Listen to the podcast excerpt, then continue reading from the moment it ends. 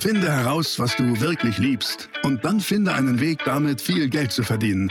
Online-Marketing macht es dir so einfach wie nie. Willkommen zum Mehrgeschäft Online-Marketing Live Podcast. Dein Nummer 1 Online-Business-Podcast für digitale Produkte, Dienstleistungen und E-Commerce. Erfahre echte Erfolgsanleitungen für sofort mehr Umsatz mit deinem Online-Business live aus der Praxis. Viel Freude beim Zuhören, Lernen und Umsetzen. Jetzt kommen deine Hosts, die Online-Unternehmer Pascal Fay und Jeremy Fay. Besonders spannend, weil heute bin ich wieder mal nicht alleine, sondern ich habe etwas, jemand ganz Tolles neben mir sitzen, nämlich meinen lieben Freund und Speaker-Trainer Frank Asmus. Yes! worüber wir sprechen, worüber sonst außer ein paar Tipps, wie wenn auch du vielleicht mal einen Vortrag, eine Speech halten musst, wie das eigentlich geht. So, lieber Frank, äh, schön, dass du da bist. Ähm, ihr müsst dazu wissen, ich buche Frank regelmäßig, so auch heute wieder, äh, zur Vorbereitung auf unterschiedlichste Vorträge. Und ihr wisst, Frank hat mich auch seinerzeit gecoacht und begleitet für den Vortrag bei Gedankentanken, den ich halten durfte. Und Der richtig cool ankam, ja. Ja, sehr gutes Feedback. Mhm. Und ähm, es ist nicht nur meine Meinung, sondern es ist tatsächlich so, Frank ist der High-Performance Speaker, Trainer, Coach schlechthin. Punkt. Ähm, von daher, Frank, vielleicht willst du ein, zwei Sätze zu dir selber sagen, dann können wir so ein paar Tipps geben unseren Zuschauern, oder? Gut, also äh, warum, warum mache ich, was ich mache? Sehr gut. ja. Hm, ich war Theaterregisseur. Ich äh, war zehn Jahre auch Schauspiellehrer.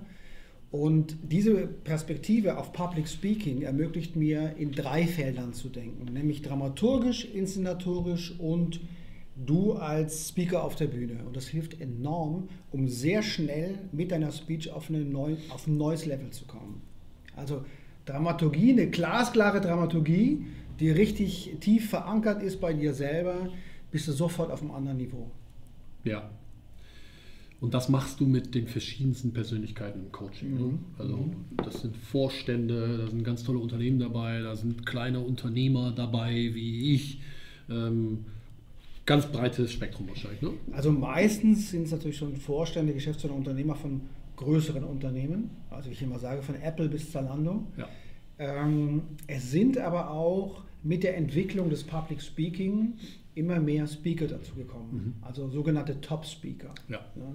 Okay, sehr gut. Und ich weiß, dass bei unseren Zuschauern auch einige Coaches und auch Speaker und Top-Speaker dabei sind. Ähm, lass uns mal so ein bisschen ein paar handfeste Tipps mit auf den Weg geben. Jetzt ist da jemand, der sagt, boah, ich möchte auch mal Vorträge halten. Die fängt vielleicht im Kleinen an, hat vielleicht mal so eine Runde mit 10, 20 Leuten, aber die Vision ist irgendwann mal auf, auf großer Bühne hunderte, tausende Leute. Wie geht denn das? Was hast du für Tipps? Okay, wie geht denn das?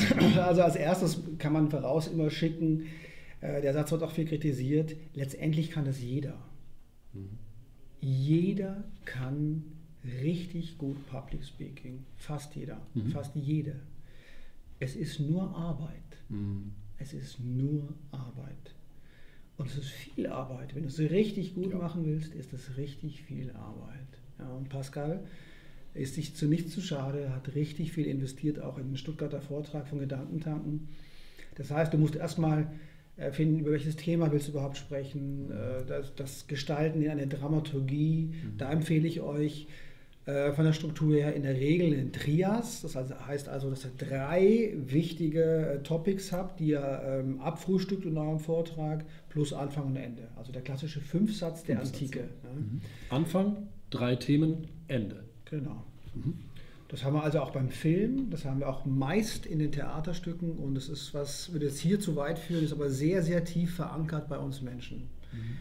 Also zusammengefasst, das ist ein Satz von mir, kann man sagen, eine glasklare Struktur macht dich stark auf der Bühne. Ja. Also erster Tipp, glasklare Struktur. Weil die für Sicherheit sorgt, ja? Genau, die sorgt für Sicherheit, dadurch für, das, äh, hat es eine Richtung, hat eine Kraft, ja. Und natürlich ist es so, merkt man ja immer wieder auch, je tiefer diese, diese Inhalte in dir veranlagt sind, je tiefer das äh, wirklich von dir kommt, desto mehr ist es viel mehr als nur eine Speech, ja. sondern es ist eine Selbstklärung, es ist sogar eine strategische Selbstklärung. Das heißt, wenn du da was für dich gefunden hast, kannst du ein ganzes Business drauf aufbauen. Ja? Also Für mich sind diese drei Bereiche hintereinander gesprochen, die sogenannte Storyline, wie wir Regisseure sagen. Und hast du eine glasklare Storyline, dann hast du, das kannst du nutzen für eine Website, das kannst du nutzen für eine Speech, das kannst du nutzen für einen Elevator Pitch, für alle möglichen Situationen. Also es geht immer auch um strategische Kommunikation. Ja. Ja, das ist auch das, was mich in der Zusammenarbeit mit dir so beeindruckt hat. Ähm, wer mich kennt, weiß, dass ich sehr, dass ich, dass ich es liebe, strukturiert und auch schablonenartig zu arbeiten, zu handeln, zu denken.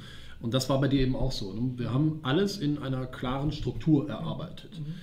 Und ähm, das, was ich dazu sage, also ich, interessant finde ich, dass du sagst, jeder kann das. Mhm. Ich glaube das auch. Mhm. Viele trauen sich es aber nicht zu, weil sie ja vielleicht sagen, ja, ich bin von der Persönlichkeit her jetzt nicht so die outgoing Personality, der es liegt, vor Publikum zu sprechen. Das glaube ich. Ich glaube aber, dass, wenn ich dich richtig verstehe, dadurch, dass du sicher im Thema bist mhm. und eine Strategie für deine Botschaft hast und das Ganze durchdacht ist, mhm. dann ist das ja, ähm, dann fühlst du dich dadurch sicher. Und dann geht dadurch so dieses Lampenfieber und so, das bleibt zwar, aber du fühlst dich halt einfach sicher. Du fühlst dich sicher und natürlich, wenn man anfängt mit Public Speaking, denkt man, okay, jeder kann das. Dann kommt die Phase, wo man sagt, nee, nee, es kann doch nicht jeder. Mhm. Und dann merkt man, doch, es kann jeder, denn es gibt ganz verschiedene Speaker.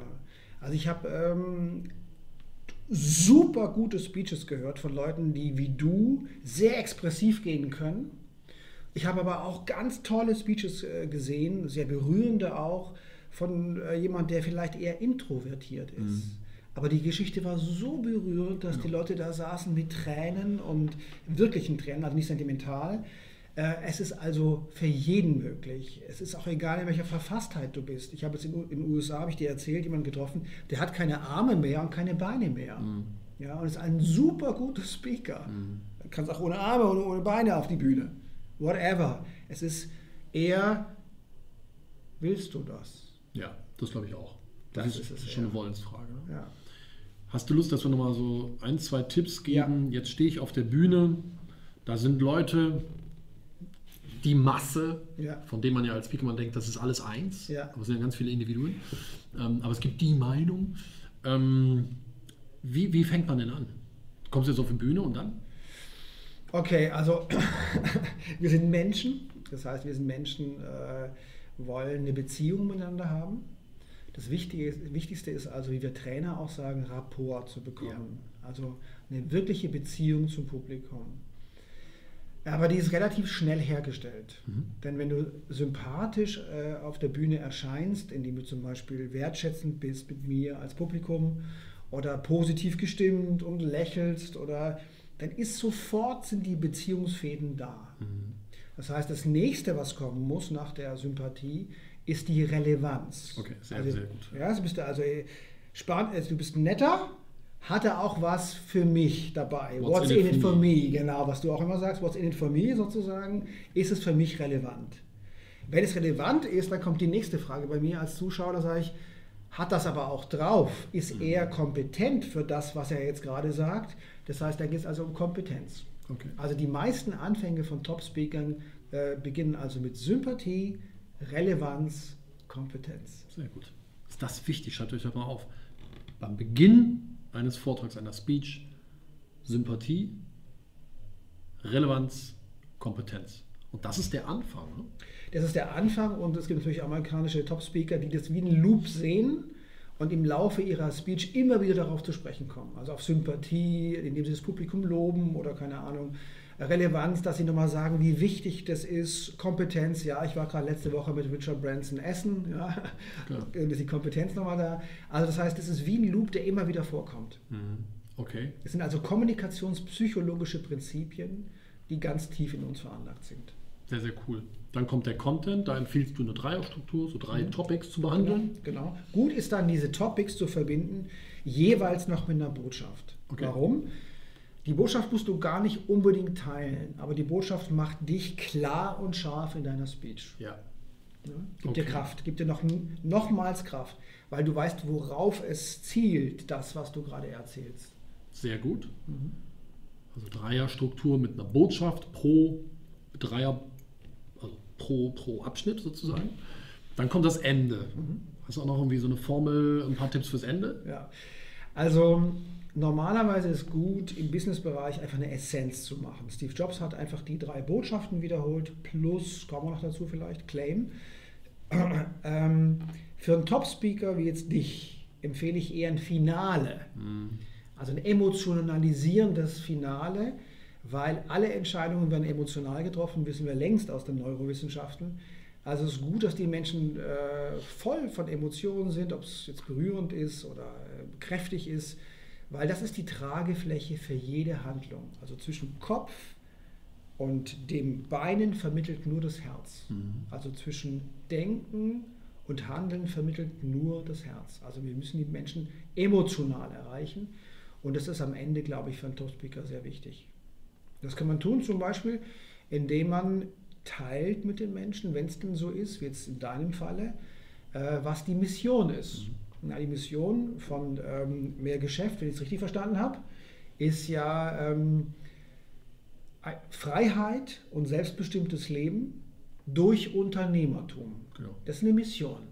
Und die Mission hat immer mit dem Herzen zu tun. Und wenn du die mir dann sagst, wir treten an dafür, dass du ein selbstbestimmtes Leben führst, da, äh, durch Unternehmertum, dann ich, wow, der Pascal ist ein cooler Typ, ja, finde ich auch wirklich. Das heißt also, ähm, äh, dann bin ich emotional noch mal mehr hochgeschraubt. Und dann kannst du diese Emotionen nutzen für irgendeinen Call to Action. Cool. Im Prinzip, was ich von Frank auch gelernt habe, war das, was du eben nochmal sagtest, es ist viel Arbeit. Ne?